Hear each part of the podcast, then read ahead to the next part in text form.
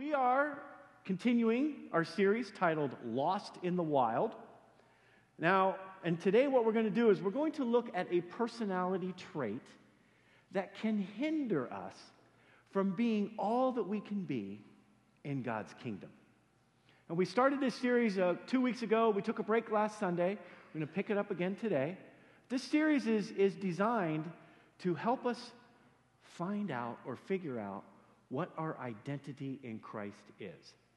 Two weeks ago, we laid the foundation for this series. If you, if you were not here, I really want to encourage you go to our website, vineyard05.com, look it up, watch that sermon. It lays the groundwork for the next uh, few weeks that we're going to be that we're going to be talking about this.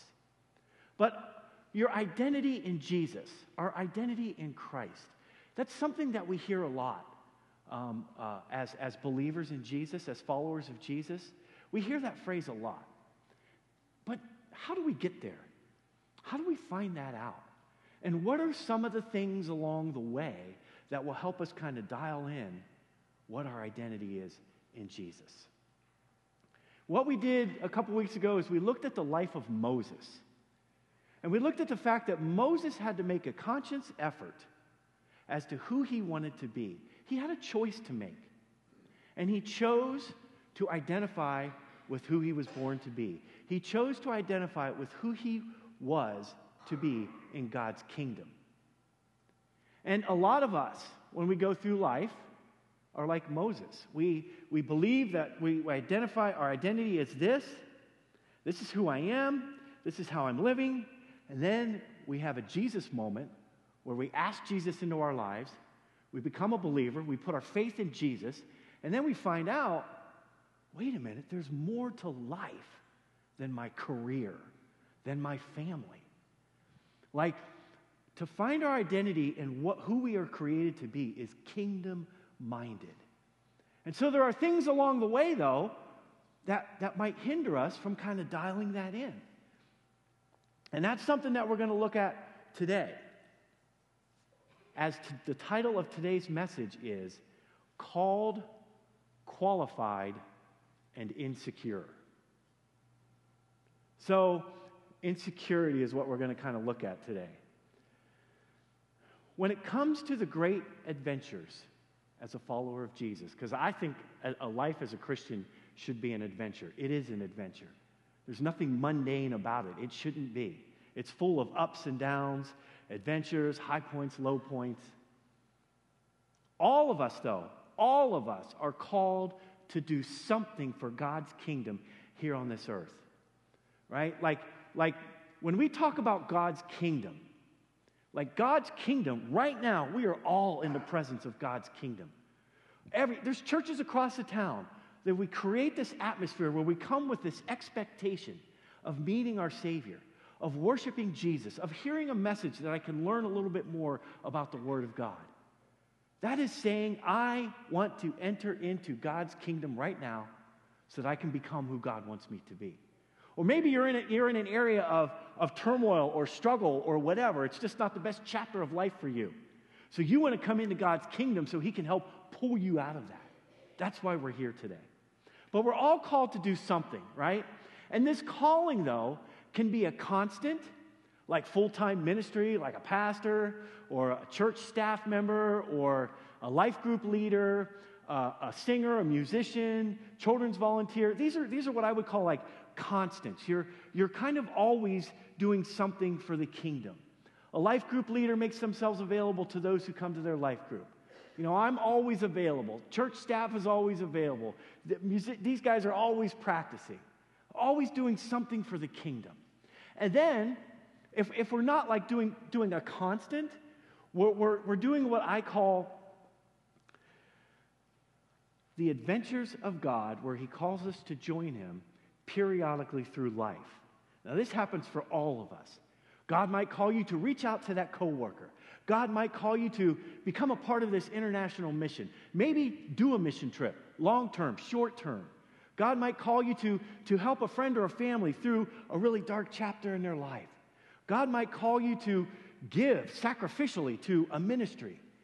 These are things that I call the adventures that God calls us into where we have to say, okay, God, I think you're calling me to do this. How, how are we going to do this? Those are the adventures of being a part of God's kingdom, a follower of Jesus. So when God calls us, though, here's what happens He qualifies us for the task. For every one of us, we deal with this certain emotion that when God calls us to join Him in something, and that emotion is insecurity, inadequacy. We all feel this, no matter, I, you know what, no matter how secure we are in ourselves, we all feel this, this, can I do this? You know, like, like, do I have what it takes to do what God is asking me to do? Will people follow my lead in this? Do people believe in me? A- am I, am I, am I really called to do this? And when you ask those kinds of questions with an expectancy that God's going to see you through that, that's who God is looking for. That's a part of the, the qualifying process of being called by God. Because I have found out that God isn't looking for the most confident person. You, you ever been around one of those people that's so super confident in themselves that you're just kind of like, could you just bring it down a notch? Like, you're, you know what? You're not that good. You're thinking it, right? But right, like, like somebody who's so super confident in themselves, I don't think that's the person God's looking for. He really isn't. He's looking for the person who isn't quite too sure how this is going to happen. He's looking for the person who says yes to the call, but then says to themselves, oh my gosh, how am I going to do this? I, I, I don't know how this is going to happen. You know, for instance, like when the angel Gabriel visited Mary, you know, she said, Well, how is this going to be? You know, I'm a virgin. And he explains to her, and she says, Let it be so. There's a difference in saying, How am I going to accomplish this? As opposed to, There's no way I can do this. It's, it's a heart posture, and it's a willingness to step into something that God is asking us to do, calling us to do, without knowing exactly what we're getting ourselves into. See, rarely does God, rarely, I'll say rarely because I, know there's exceptions, rarely does He call the qualified, but He always qualifies the called. You know, when I felt called to the ministry, man, I, I had been a believer for a short period of time. And I, I just felt this something within me. And so I set up a meeting to, with Pastor Dave and, and, and met with him. And, and he confirmed, we both confirmed, yeah, there's a call on your life. And so I started walking that out. I didn't know what it looked like. All I knew is I wanted to do whatever it is that God was calling me to do. So, again, God's not looking for the person with the most confidence. He's looking for the person who will carry out the task, totally leaning on Him for the wisdom, the strength, the resources, whatever it is that they need from Him to carry this out. And this is what makes the kingdom of God so upside down compared to how the world works. Right? The world works in a different way. The world looks for that confident person, for that person who can carry themselves. In the business world, that person who can plow others over to get the job done, right? Because, that, I mean, that's, that's what you're looking for. God's looking for something different. Listen to this in 1 Corinthians chapter 1. God chose the world, God chose things the world considers foolish in order to shame those who think they are wise. And he chose things that are powerless to shame those who are powerful. That's how the kingdom of God works. A couple verses later, that's verse 27. In verse 29, it says, No one can ever boast in the presence of God. Because of the way God's kingdom is set up, no one can ever boast in the presence of God. In other words, it wasn't you that accomplished that task. You, you didn't have the means, you weren't powerful enough, you weren't wise enough, but God poured those things into you. So if there's ever any boasting or bragging to be done, it is in what Jesus is doing through us. Like I, I, I constantly lean on God's Holy Spirit to get me through each day. When somebody calls me up or says, hey, can we talk or whatever, or they've got something going on, the first thing I do is pray for the wisdom of God to help me meet this person's needs, right? I can't do any of this on my own. So, so that's number one. And, and, and now, now what we're going to do here, it, we, we kind of laid the groundwork here, like, like God's kingdom is just opposite to what the world is, right? Now we're going to continue to look at Moses, and we're going to look at oh, what we see as the first encounter that Moses has with God, where God calls Moses to join him in setting the Israelites free from the captivity of the Egyptians. They had been captive by the Egyptians, in, held in slavery, in bondage, for 400 years.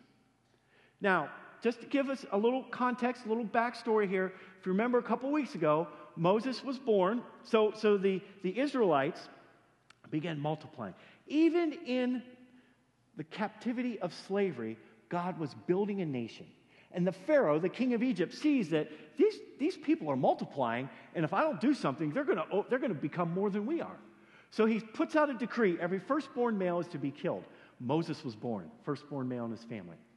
So his parents, after three months, they hide him, they put him in a basket, send him up the river. The Pharaoh's daughter sees him, falls in love with this baby, brings him in, raises him as his own, as her own. Now Pharaoh, an Israelite, raised as an Egyptian, comes to of age, he identifies as an Israelite. So then one day, he's walking on the grounds or whatever he's doing, and he sees an Egyptian mistreating an Israelite. So he steps in. Him and the Egyptian get into a little scuffle there. Moses ends up killing him. Gets a little panicked, buries the, the body, goes on his way. Hopefully, nobody saw him. Next day, a couple days later, two Israelites are arguing. Moses steps in. Hey, guys, what's going on? What's the big deal here? They look at him and they say, Well, what are you going to do? Kill us like you did that Egyptian? Moses panics. He flees. He leaves Egypt. Okay? goes to this place called Midian, meets a man named Jethro, lives with Jethro, begins working for Jethro, marries one of his daughters. They have a child. Moses is tending to the flock out here in Jeth- that Jethro owns. Now, mind you, when, when Moses fled Egypt, he was 40 years old. Now, when Moses has what we call his burning bush experience, he's 80 years old. Now we're going to read a little encounter that Moses had with God. So uh, this is uh, in uh, Exodus chapter 3. So Moses is out tending to the flock, sees this bush that's on fire, but it's not being consumed. So he's, he's intrigued and he walks, go over to it and gets a little closer. Then here's this voice Moses, you're standing on holy ground. Take your sandals off. That's how I picture it. You? I don't think God has a, like a squeaky voice, but I'm not even going to do that, although I want to. So Moses take, you know, and he has this encounter with God, right? And keep in mind, he's 80 years old. So here in Exodus 3, verse 9, God says to Moses,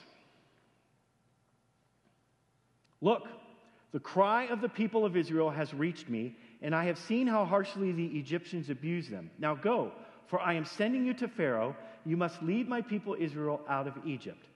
But Moses protested God. Who am I to appear before Pharaoh? Who am I to lead the people out of Israel, of Israel out of Egypt? And God answered, I will be with you. We'll stop right there. And he says, Listen, this will be your sign, Moses. When you bring them out, you're going to meet here and everybody's going to worship me. Now, God gives Moses the assignment of a lifetime. Also, something we must consider is that uh, Moses had been gone for 40 years. So the Pharaoh, everybody that Moses knew, the king of Egypt, the Pharaoh, and everybody, they had passed away. They're gone. Nobody really kind of knows who Moses is anymore. He's, he's disappeared. This right now is what Moses was created for.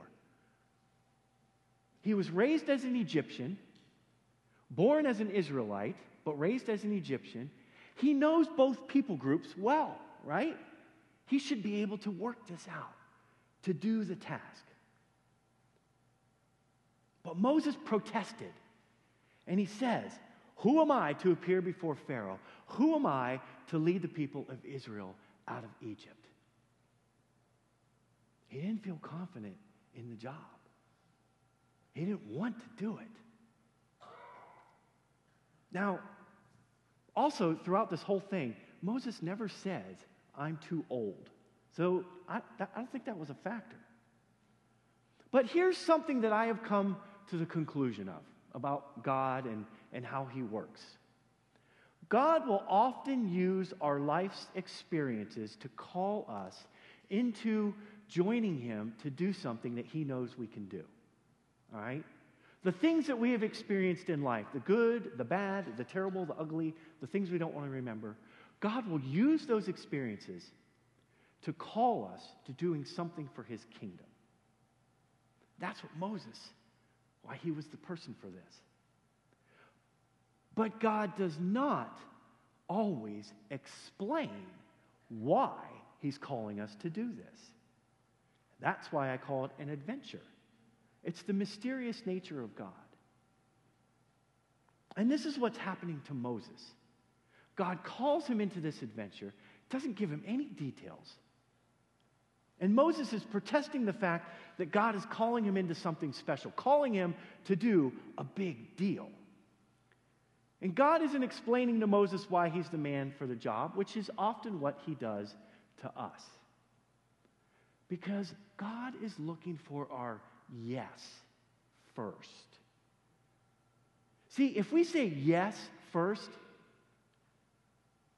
he knows we're in it. He's looking to see whether or not we're going to be in it. When we say yes, when God calls us to do something and we don't really know how this is going to play out, our hearts are in the right place to totally lean on and depend on God. So Moses protests God. I can't do this. God simply says, I will be with you. Again, a few verses later, Moses protests God. He says, What if they don't believe me? What if they don't believe that you sent me, the Israelites? Also, there's two plus million of them. So it wasn't like he was just going to go walk into like this room and say, Hey, it's, it's time to go. That's a very, pretty big job. God responds with then, he responds with, Tell them, I am who I am sent you. You tell them the God of Abraham, Isaac, and Jacob, I am, sent you. They'll believe you. Now, just to put a little, a little context behind that statement, the Israelites would have known that God Almighty sent Moses. Jesus himself has uh, what's referred to as his seven I am statements. He says, I am the bread of life. I am the resurrection. I am the door. I am. And he says this seven times in the Gospel of John. And the religious leaders got all bent out of shape over this because he was equating himself to God, starting a statement saying, statement saying, I am, with the weight behind it. Another fun fact when Judas and the religious leaders and the Roman soldiers came to arrest Jesus the night that he was arrested, they said, Are you Jesus of Nazareth? And he says, I am. And when he said that, they all fell out in the spirit. They all just whoosh, the power of God came forth from Jesus. Big deal. So God says, listen, you just tell them, I am who I am, sent you. Well, Moses protests again. Here we can find ourselves in the next chapter, in, in uh, chapter 4. Verse 1. But Moses protested again. What if they won't believe me or listen to me? What if they say, The Lord never appeared to you? Then the Lord asked him, What's in your hand, Moses? It's a staff. Throw it to the ground. He throws it to the ground. It turns into a snake. Moses jumps back. God says, Now pick it up by its tail. He picks it up by its tail, turns into a staff again. You show them this, they'll believe you. Moses, take your hand, put it in your cloak. He puts his hand in his cloak, pulls his hand out. It's all withered and leprous. Put your hand back in there, puts it back in, pulls it out, it's well again. These are the signs for you to show them, and they'll believe you. I mean, like, like God's pulling out all the stops here, like Moses, dude, come on. I will give you everything you need for them to believe you. So, so here, now, it's not just, not just a burning bush, the voice of God, the holy ground, all of this stuff. Now Moses is experiencing the visible power of God. Could you imagine if somebody came in here and, and, and threw something on the ground and it, and, it, and it turned into a snake and they said, God sent me today? Now, now I would say, no, he did not. Because I garden, okay? I, I, if you know me, you know I spend a lot of time in my garden. And every spring, I have this conversation with God. If I ever see a snake out here, I'm done.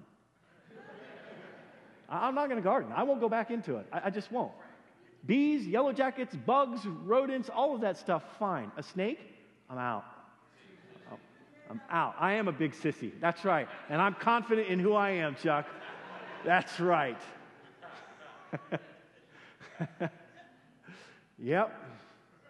There's only a couple times, well, last year on vacation, I broke down. I, I, I, I lost it. And, yeah, and you guys know that story if you do. I would turn over my man card if I saw a snake in the garden. No. I know. Don't you put a fake snake in my office, man. I'll, I'll, tear, I'll blow it up. I'll burn it down. but, but you know, God is saying, yeah, I hear Kirsten laughing too. And now, see, I'm in trouble. God is saying, listen, Moses, I will give you everything you need for them to believe you, right? The power of God, all of this. And then further, further in chapter four, Moses says, but, but God, I don't speak very well. My, my words get tangled up. I get tongue tied. I get, I get all tripped up on my words. I'm not the guy to do this. And in verse 13 in chapter 4, Moses says, Lord, please send somebody else. I don't want to do this. Now, God has had enough of Moses' protesting. Look, verse 13. Please send someone else. Then the Lord became angry with Moses. He's like, uh, Moses, okay. All right. Here's what we'll do. What about your brother, the Aaron, the Levite? He speaks well. And look, he's on his way to meet you now. He will be delighted to see you. Talk to him and put the words in his mouth, and I will be with both of you as you speak, and I will instruct you both in what to do. And thus is the beginning of Moses, Moses' great adventure of freeing the Israelites from under the captivity of Egypt. In the greatest adventure ever. Moses, born an Egyptian, born a Hebrew, raised as an Egyptian, chooses to identify as a Hebrew, doesn't feel confident in anything God is asking him to do, doesn't even want to do it. Basically tells God, just please don't send me. God says, All right, I'll send your brother. He will be your mouthpiece. You and him and I will do this together. God was not letting Moses get out of this one. And oftentimes, God will move on to somebody else.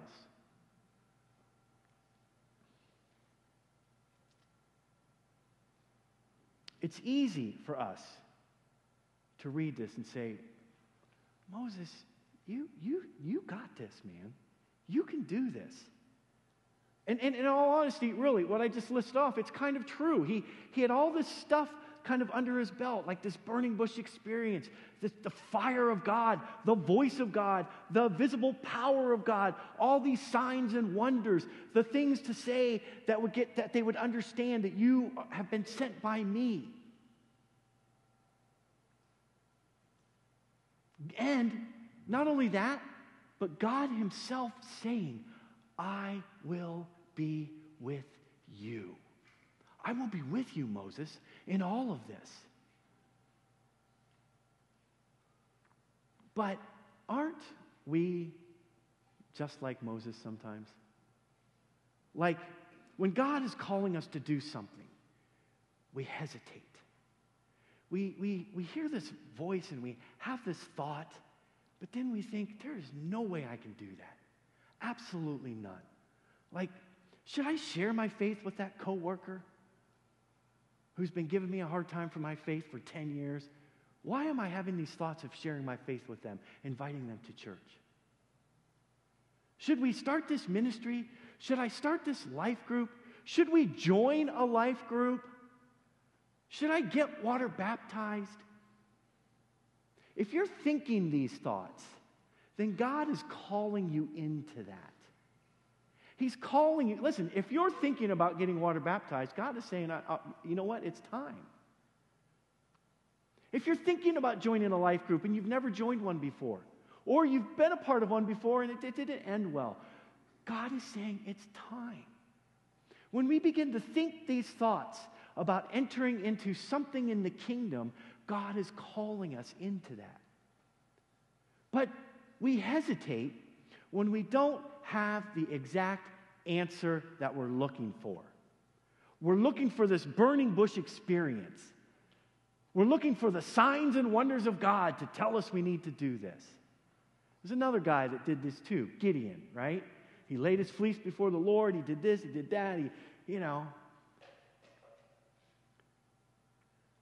When in fact, when we start hesitating about this, we're hearing from God all along. We just need to take the first step. We need to be the ones to say, Yes, God, I hear this and I'm going to do it. It seems to me that from reading the story of Moses, he would be as secure in himself as anybody. He had an option, he had a choice. Live his life as an Egyptian in the king's castle with with all the, the pleasures and, and everything that came with that, or choose what most would consider the lesser of the two options and identify as an Israelite, as one born under slavery. And that's what he chose. I would think that Moses was pretty secure in himself. Moses stood strong against what the world would consider success to be who he was born to be.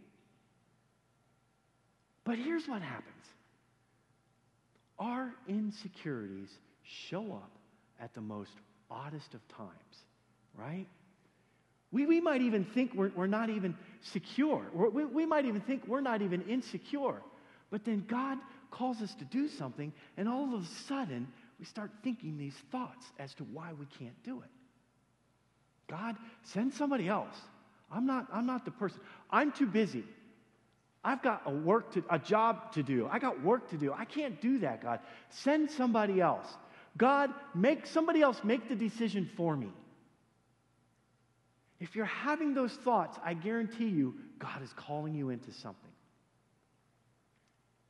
Here's a reminder that the Apostle Paul wrote to a young man. He was his protege. Paul raised this guy up. His name was Timothy. Timothy ended up pastoring the church in Ephesus. Pretty big church. He writes a letter called the Ephesians to that church. Here's what he writes. He writes a couple letters to Timothy. Here's one he writes to Timothy For God has not given us a spirit of fear and timidity, but of power, love, and self discipline. Saying, Timothy, don't walk in fear. Don't be timid. Don't be scared. Walk in the power of God. Walk in the love of God. And walk in the self discipline that you have of God. In Paul's uh, letter to uh, the Thessalonians, his first letter to them, in chapter 5, th- there's a section called Paul's Final Advice. It's an entire chapter, but to summarize it, it sounds like this Live peaceably with each other, encourage those who are timid, take tender care of those who are weak, be patient with everyone, always try to do good to each other, always be joyful, never stop pr- praying, and be thankful in all circumstances, for this is the will of God for you. And then he follows it up with this. Verse 24, 1 Thessalonians chapter 5. God will make this happen, for he who calls you is faithful.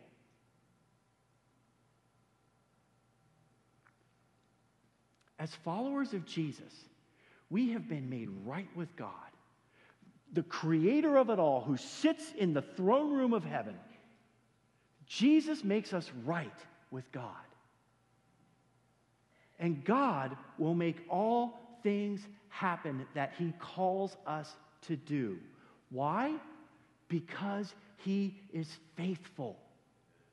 If you're walking out something that you believe He's called you to do, and it seems like it's failing, it seems like it's not happening, it seems like it's not whatever, this is your verse. God, what's happening here? I know you called me to this. I know you're faithful to see me through this. What's going on? And then listen for his voice.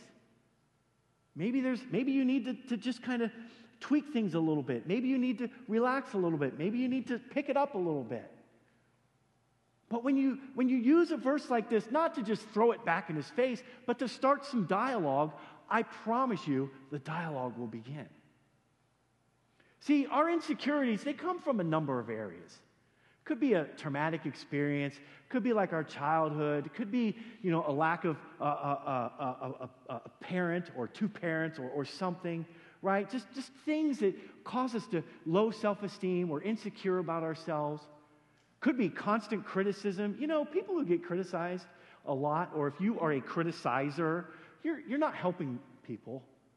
There's constructive criticism to help somebody, and then there's always, you know, tearing people down. If you've been torn down a lot in your life verbally, no wonder you, you, you, have things that, you're, that are in you that have been spoken over you that you believe about yourself. Let God's Holy Spirit heal that within you. Sometimes our insecurities come from from rejection. Or even the biggest one, we fall for the good old comparison trap, always comparing ourselves with the other person. Years ago, we would call it what? Holy Joe and Spiritual Sally. You know, they're always way better than me at this. They're, they're not any better than you. You just think that because you're putting them up here when God is calling you to do something completely different with the skills that He has given you to do. If God has called you to do it, He is faithful to see you through it.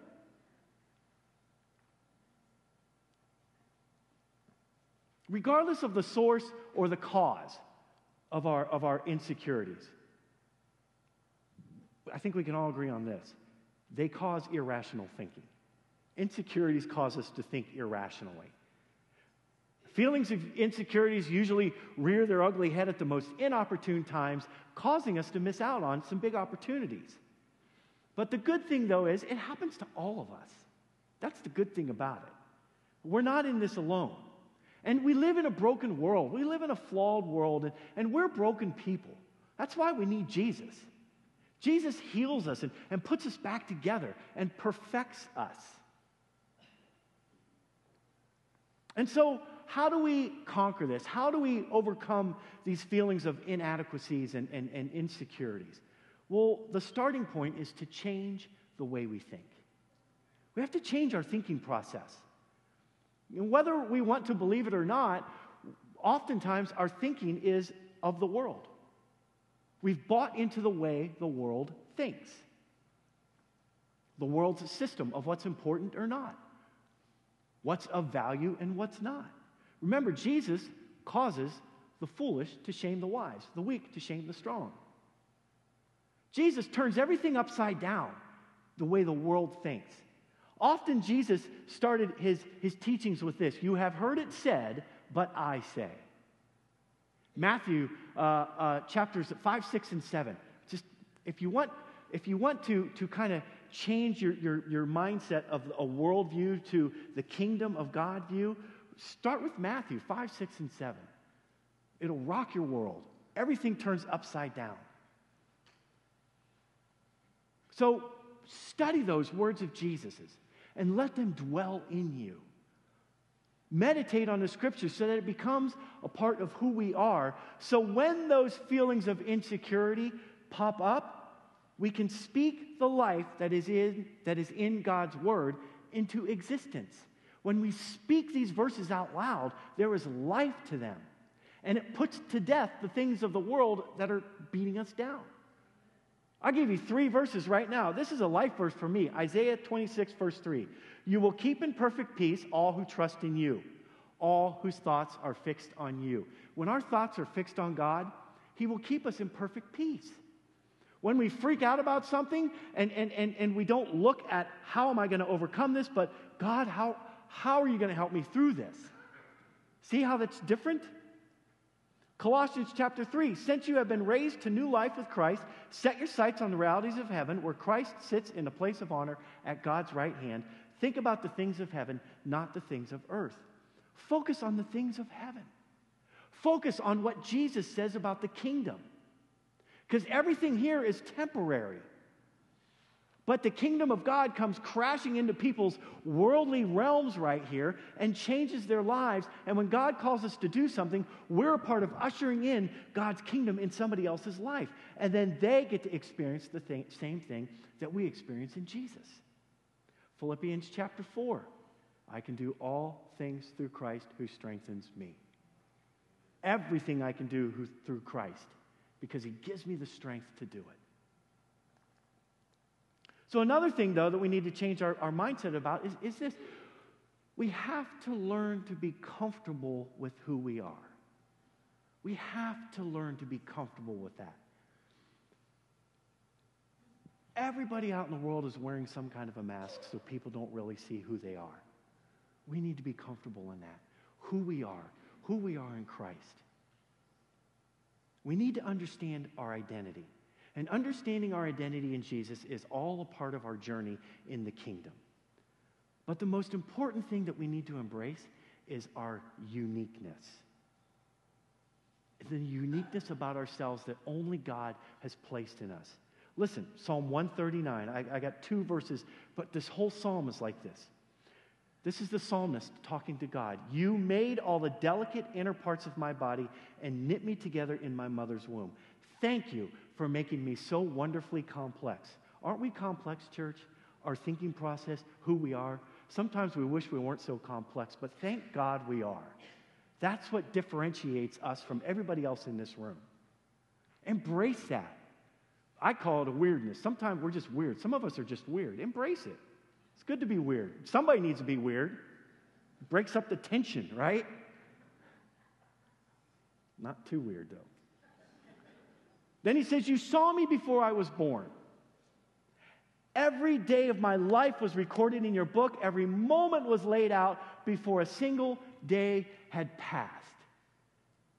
See, the moment conception starts, God knows who we are before we're even born. And the moment conception happens, God says, Now's the time. Everything that I planned for you is about to happen.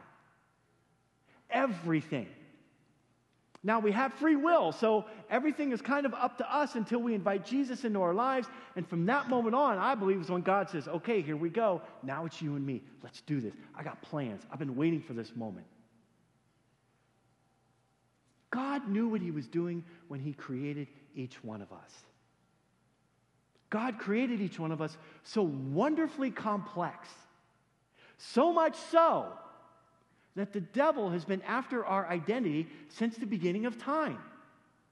If he can get us to feel insecure about ourselves or about our identity in Christ, then he knows he can hinder or possibly stop us from carrying out the plans God has for us. What do you think happened back in the garden? He got Adam and Eve to Eve, got them to question the word of God to, to, to hinder their identity in God, in God's kingdom, so that they could no longer be who they were created to be. And the trust was broken. And we are forever dealing with that.